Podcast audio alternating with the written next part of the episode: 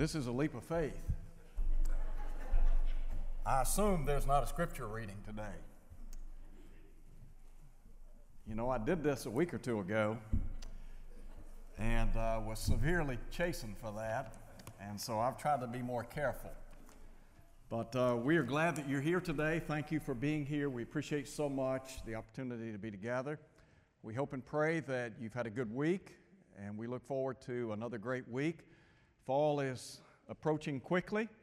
Hard to believe summertime is over with for the most part. And so we will settle down and make the most of the fall season as it comes our way. I do want to say before we begin today, I don't know if you have a copy of the lesson for today. If you do not, I would encourage you to get a copy. It's out in the foyer on the table. If you go out into the foyer, if you turn to your left, right by the door, you will find copies of the lesson. In our study today, I want to talk about the profound lessons that we learn from suffering. And so, as we look together at Scripture, I want to begin just very quickly by saying this. I mentioned this in our Bible class this past week and even this morning. Brother Billy and I were talking just a few days ago, and we talked about some of the things that we are facing as a congregation. We've had death, we've had a lot of people that have been sick, and right now people need encouraging and they need a lot of inspiration. And so we're trying to present lessons that inspire, encourage, and we want to hopefully and prayerfully get through the tough times that we're facing right now and learn from the adversities and trials that we encounter in life. I want to begin our study today by asking this question How many of you have ever heard of the School of Hard Knocks? Maybe a better question is this How many of you have ever been to the School of Hard Knocks? There are a lot of things that you learn in a classroom. I think you would agree with me on that. We have ample opportunity throughout life to learn, to grow, to assimilate a lot of knowledge. But there are some things that we learn by experience. And I really think that experience is a great teacher if we learn from our experiences. Sometimes good things happen in life and we reflect upon those good times and we're grateful for them. But what about when tough times come? Hardships, trials, temptations. Have you learned from those things? Hardship can provide us with some valuable learning in this life. Now, I understand that our first reaction is, I would rather not suffer. And I would be the first to agree with that. But what the scripture tells us is that there are some benefits and blessings to facing the hardships of life. And so today we're going to be talking about the profound lessons that we learn when we suffer. And as you reflect back over your life, think about the decisions that you've made. Some decisions may have caused trial and heartache in your life, others, just because of life itself, you faced some difficult times. You remember Job said in chapter 14, verse 1 Man born of woman is of few days and full of trouble. I can't say that I've known anyone to my recollection that has been able to say, I have never faced any kind of hardship or trial in life. Now, understand, I'm talking about people that have grown older in life. Rare would be the person that hasn't faced some type of setback or hardship in life. So, the real question is when we face those things, do we learn from them? My prayer would be that we learn from the various experiences that we have in this life. So, I want to begin our study, and again, I want to encourage you to try to take a copy pick up a copy of the lesson in the foyer. I want to begin by emphasizing this point living with pain and suffering. Some of you, as we speak, are living with pain and suffering. I don't have to give you a commentary on what that's like. You know. You understand the pitfalls of human suffering. So here's my question Where did it all begin? When did it all begin? What about the inception of pain and suffering in life? Ultimately, if we're going to know something about pain and suffering, we have to go back to the very beginning, to the Garden of Eden. In the Garden of Eden, God had placed Adam and Eve in what we would call a utopian environment. It's paradise. Every need was met in that beautiful garden. And yet, once Satan came on the scene and deceived Adam and Eve, well, the rest is history, isn't it? Because following the transgression of Adam and Eve, death came upon the human family. Matter of fact, man began to die physically, and also man died spiritually. And so you remember Paul said, For by one man sin entered into the world, and death by sin, for that all sinned. So, from that fateful day in the Garden of Eden, death and all of its attendant miseries have come upon the human family. We talk about human suffering and the gravity of suffering today. What we have seen over time is a proliferation of human suffering. Because on that occasion, literally, the door was opened for all of the heartaches and miseries and trials and temptations that would ultimately plague the human family. And those things will continue to exist until the Lord comes. But let's talk about some individuals who have suffered. It's one thing to talk about the inception of pain and the inception of suffering. But one of the things that maybe we ought to contemplate in our study today is go back and look at the scriptures there are a lot of folks recorded in the Bible that faced some tough times, didn't they? Let me just share with you some examples. In the handout today, I have nine examples, and there are many, many more. But I begin with Jacob. You remember Jacob? God had promised Abraham in the long ago that through his lineage, all the families of the earth would be blessed. And so God raised up Abraham, Isaac, and then Jacob. And Jacob had 12 sons. His favorite son was Joseph. And as you well know, in Genesis chapter 37, the brothers of Joseph, they hated him. The text says they couldn't speak peaceably unto him. And so they sold him out. And the Bible tells us that the brothers deceived their father Jacob. They made him think that Joseph had been killed by a wild animal. And do you remember what Jacob said in response to seeing that coat of many colors? I will go down to my grave in mourning. In his heart of hearts, he thought that beloved son was gone, dead. Little did he know Joseph had been carried down into Egypt. But imagine the weight of suffering on that man. And then Joseph, I mentioned Joseph. Joseph is sold out by his brothers into the hands of the Ishmaelites and the Midianites. He finds his way down into Egypt, where he's sold into the house of Potiphar. Things seem to be going well, and then before you know it, Potiphar's wife lies about him. What'd that get him? about two years in prison. And yet in Genesis chapter 39, the text says, And the Lord was with Joseph. Despite his trials and troubles in this life, God was still with Joseph. And Joseph became a great light for God in a pagan land. David, another great example. David, you remember in 2 Samuel chapter 12, the Bible tells us that David had a relationship with a lady by the name of Bathsheba.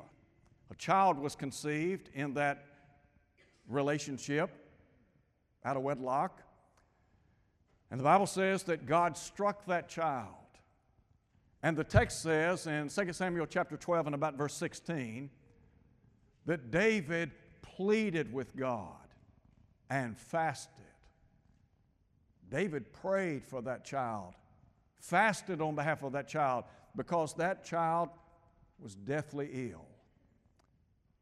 And later that baby died. A little bit later in time, David had a son by the name of, you remember, uh, David in the long ago had a son by the name of Absalom that tried to steal the kingdom from him.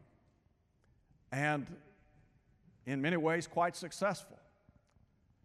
Well, the Bible tells us that that child too was killed. And David wept on that occasion. The text says that he wept and said, Oh, Absalom, my son, my son. Was he hurting? Yes, he was. In Psalm 55, David talks about being deceived or being gutted by a close friend, a close associate. And David would say, Cast your burden on the Lord, and he shall sustain you. In chapter 56, he would say, Whenever I'm afraid, I'll trust in you. David was a man that experienced a lot of heartaches and a lot of trials in this life. In the New Testament, we read of a number of individuals that faced trials and troubles, that knew something about human suffering. They had been to that school of hard knocks. In Mark chapter 5, we read about a lady, the, a lady or a young lady who was the child of one of the rulers of the synagogue. Jairus was his name. He had a young daughter that was at the point of death, and the Bible says he came to Jesus, fell down before him, and pleaded with Jesus to heal his daughter. Can you imagine the pain of thinking that you might lose a child? That baby died, and the Lord raised her. In that same text, the Bible talks about a lady that had a blood disease. For 12 years, she battled some type of anemia. And the Bible says that she had seen many physicians and spent a lot of money on those physicians. And Mark said she grew worse rather than getting better. She knew something about dealing with a protracted illness, didn't she? All I'm saying is that there are a lot of folks that you read about in Scripture that faced some tough times, didn't they? I mean, example after example after example.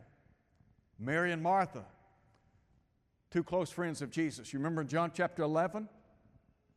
When they sent word to Jesus that his friend Lazarus was at the point of death? When Jesus arrived in Bethany, what were they doing? They were weeping, weren't they? Were they hurting because their loved one had died? Yes, they were. Of course, God raised him from the dead, or Jesus raised him from the dead. So, here again, another example people that suffered in life. Jesus himself. You know, Peter said that Christ left us an example that we should follow in his steps, who, when he suffered, threatened not. In 1 Peter chapter 3, in verse 18, the Bible says Christ also once, listen to him, suffered for sins. In the Garden of Gethsemane, when Jesus offered up prayers and supplications with strong crying and tears, was he not in agony? Yes, he was. And he's praying to the Father, pouring out his heart concerning the impending cross. And then the Apostle Paul, when you look at the life of the Apostle Paul, his body was tattered by scar after scar. Matter of fact, he would say, I bear in my body the marks of the Lord Jesus. In 2 Corinthians chapter 11, Paul chronicles some of the trials and adversities that he had faced in this life. He talked about how he had faced death often, stripes above measure. 195 stripes had been laid upon his back by the Jews. Three times he was beaten with rods. Once he was stoned. A night and a day he had spent in the deep. I mean, here's a guy that knew something about human suffering. In chapter 12, Paul would say that he had received a thorn in the flesh, a messenger of Satan to buffet him. And he pleaded with God three times that it would depart. You know what God said? My grace is sufficient for you. I think what God was saying is, Paul, you can learn from this. So, can we learn? Yes. So, as you think about some of the individuals, Timothy, for example, another individual, not on our list. You remember the Apostle Paul counseled him to take wine for his stomach's sake and his often infirmities. Wine being used medicinally. Epaphroditus. Paul in Philippians chapter 2 speaks of this man, a beloved brother in Christ, and he said he was sick unto death. You have so many examples, and I think sometimes we look at these guys and we forget they had feet of clay. They were human beings, weren't they? They faced trials and adversities, and even though many of these people were spiritual giants, when you look at their lives, there's something that we can learn from what they experienced in life. So, that being said, I want to now turn our attention to some of the lessons that we can learn from suffering. I've got 10 statements that I want to share with you regarding how we learn from adversity or trial. And I want to just go down the list with you today and share with you some of the things that I think the scriptures teach us regarding how we learn from the school of hard knocks. Number one, pain and suffering causes us to recognize our own inadequacies and frailties in this life. You know, it might be the case that sometimes we have the idea we are invincible, that nothing can touch us. You remember Job? Here was a man that was wealthy, had life going so well. After adversity struck, Job came to understand that he didn't necessarily have the power to change the circumstances. Matter of fact, in chapter 6, verse 13, Job asked this question Is not my help within me? There are times in life when you may be dealing with some type of disease or illness. The doctors will tell you right up front, we don't have an answer for this.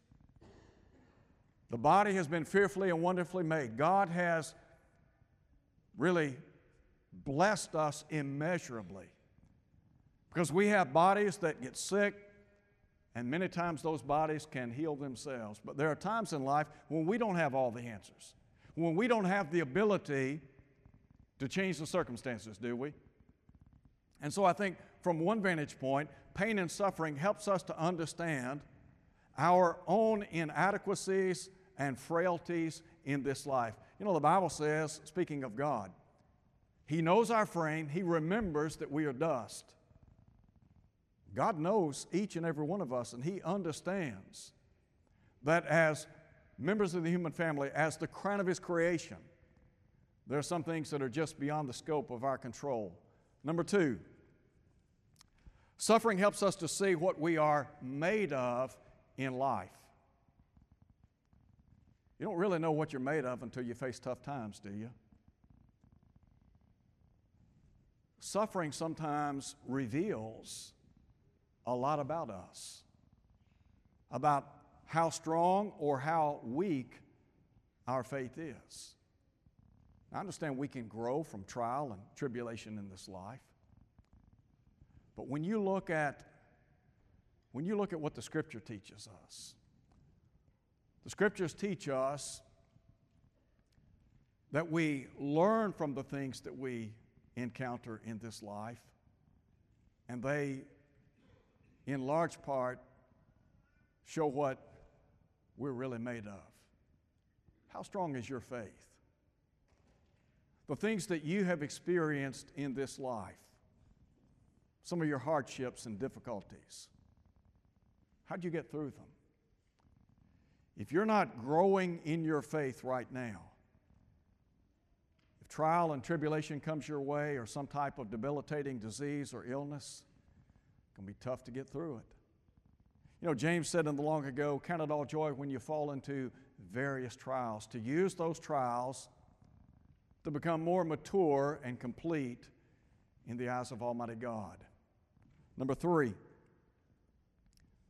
the trials and difficulties of life can build character. Character is something that is born out of adversity at times. In Romans chapter 5, Paul said, We glory in tribulation, knowing that tribulation produces perseverance, and perseverance, listen to what he said perseverance leads to what? To character. Do you mean to tell me that God can shape and mold my character by tough times? In 1 Peter chapter 1, Peter talks about the trying of your faith, the genuineness of your faith, being more precious than gold, though it's tried by fire. You may be here today and you have literally been tried by fire. You have been pushed to the brink, and yet you're still here, aren't you? And what about your character? Hasn't it helped to mold and make your character what it is today? Go back and look at some of the lives of God's great servants. Job. Job was a good man. God had a lot of confidence in him. Matter of fact, God said to Satan, Have you considered my servant Job? So much confidence he had in him. And yet, there was still room for personal growth, wasn't there? Don't you think that the trials and the difficulties that he faced helped to forge his character in life? And then not only does it build character, but it breeds patience. Mention again Romans chapter 5, where Paul said, Tribulation produces perseverance or patience. Now, in James chapter 1, James said, Count it all joy when you fall into various trials, knowing that the trying of your faith produces what? Patience or perseverance. He said, Let patience or perseverance have its perfect, perfect work, that you may be perfect, mature, or complete, lacking nothing. When we face difficulties and trials in this life, we learn something about the necessity of patience, don't we? I mean, haven't you grown to become more patient when dealing with adversity?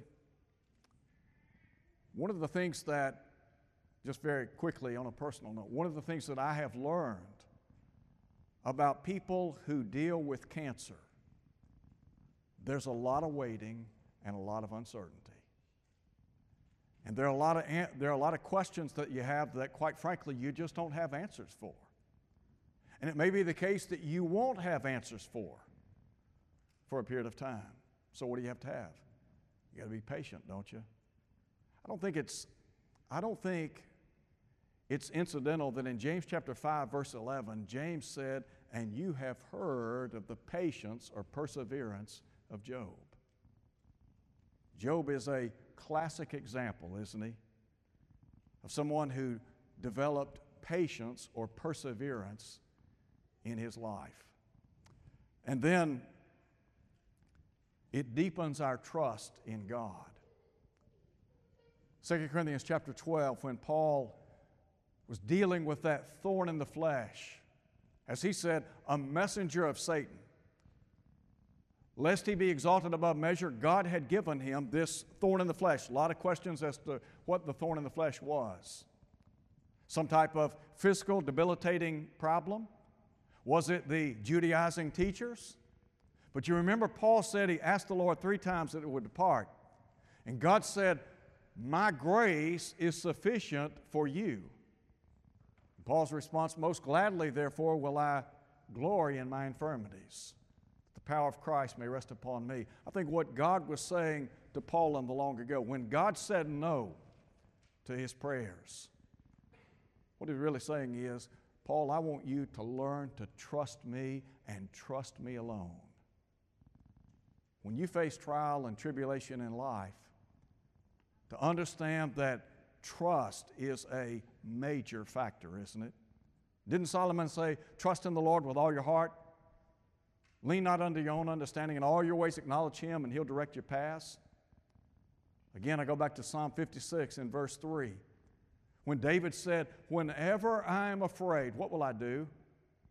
I will trust in you. In Psalm 57, he said, My soul trusts in you. In the shadow of your wings, I will make my refuge until these calamities be past.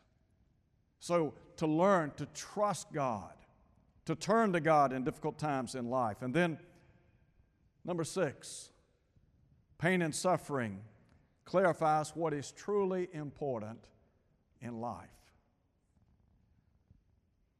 You know, there are times in life when we look at what we have acquired, what we've attained in life. Maybe we think about our professional recognition, some of the things that, some of the accolades that have come our way, and we step back and reflect upon the many material blessings that God has bestowed on us. But when trial and tough times come, it really helps to crystallize or bring clarity to what is most important in this life. You remember in Job chapter 2 when Satan again appeared before the throne of God? And Satan said to God concerning his servant Job, he said, All that a man has will he give for his life. You know what he was saying there? Every man has his price tag. You push him enough, and let me tell you what he'll do. He will curse you to your face. Job had to come to, come to understand that there were things beyond his control, that his trust needed to be in Almighty God, and that there was more to life than the here and now. In 2 Corinthians chapter 4, the Apostle Paul said, While we look not at the things which are seen, the things which are seen are temporary, they're transitory in life, but rather at the things which are eternal. So, to understand that whether we live to be 70, 80, 90 years of age, at some point in time, we're going to step out into eternity. And really, the only thing that matters, the song we sang a moment ago, heaven will surely be worth it all. Do you believe that? Staying faithful to God through trial and tough times, and learning from those things, and to understand that when it's all said and done, the dust clears, the only thing that really matters is our relationship to God. And then, number seven, Pain and suffering enables us to comfort and console others. In 2 Corinthians chapter 1, Paul speaks of the Father of all mercy, the God of all comfort.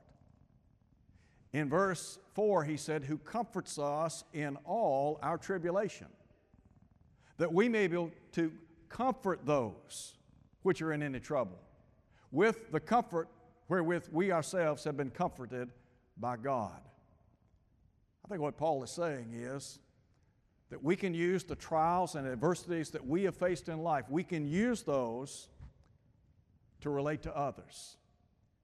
You know, it's one thing to talk to somebody about where they are in life and to say, you know, I'm hurting for you, I sympathize with you, but it's altogether different when somebody says, you know what, I have been where you are.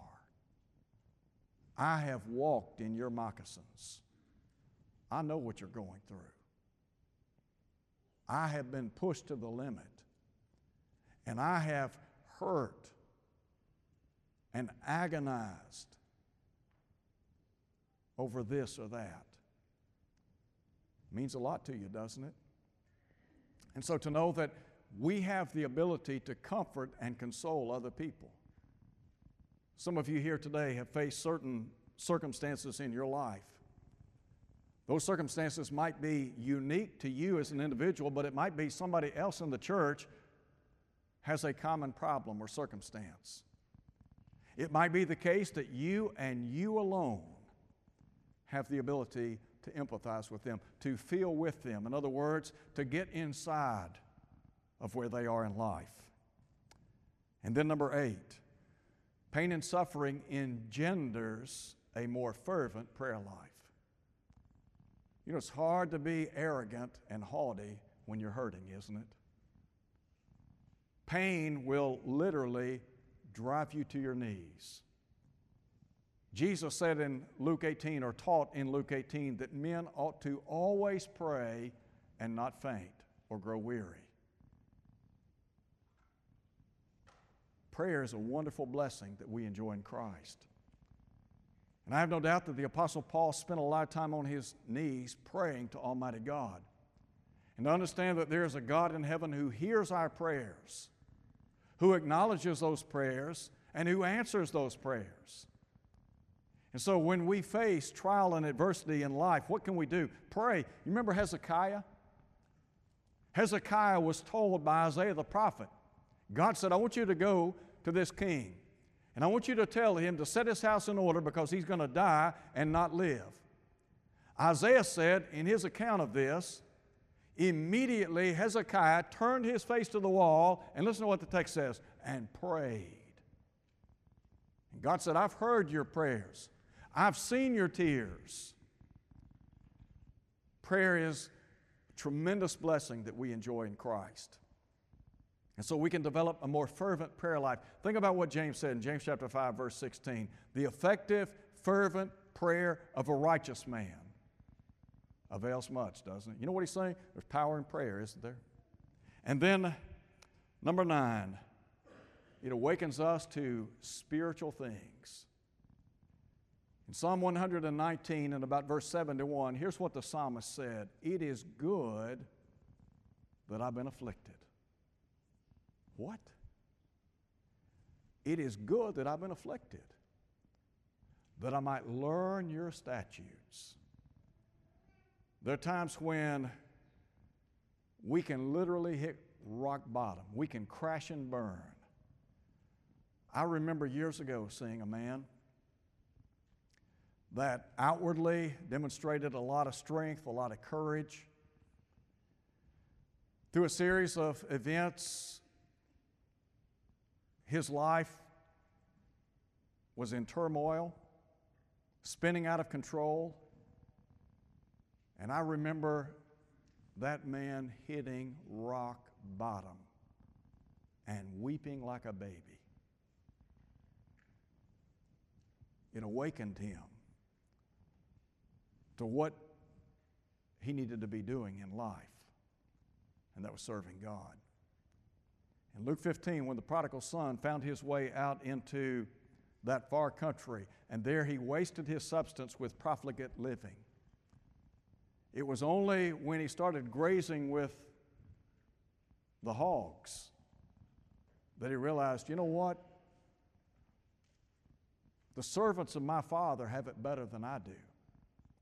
This will I do. I will arise and go to my father and say, Father, I've sinned against heaven, and in your sight I'm no more worthy to be called your son.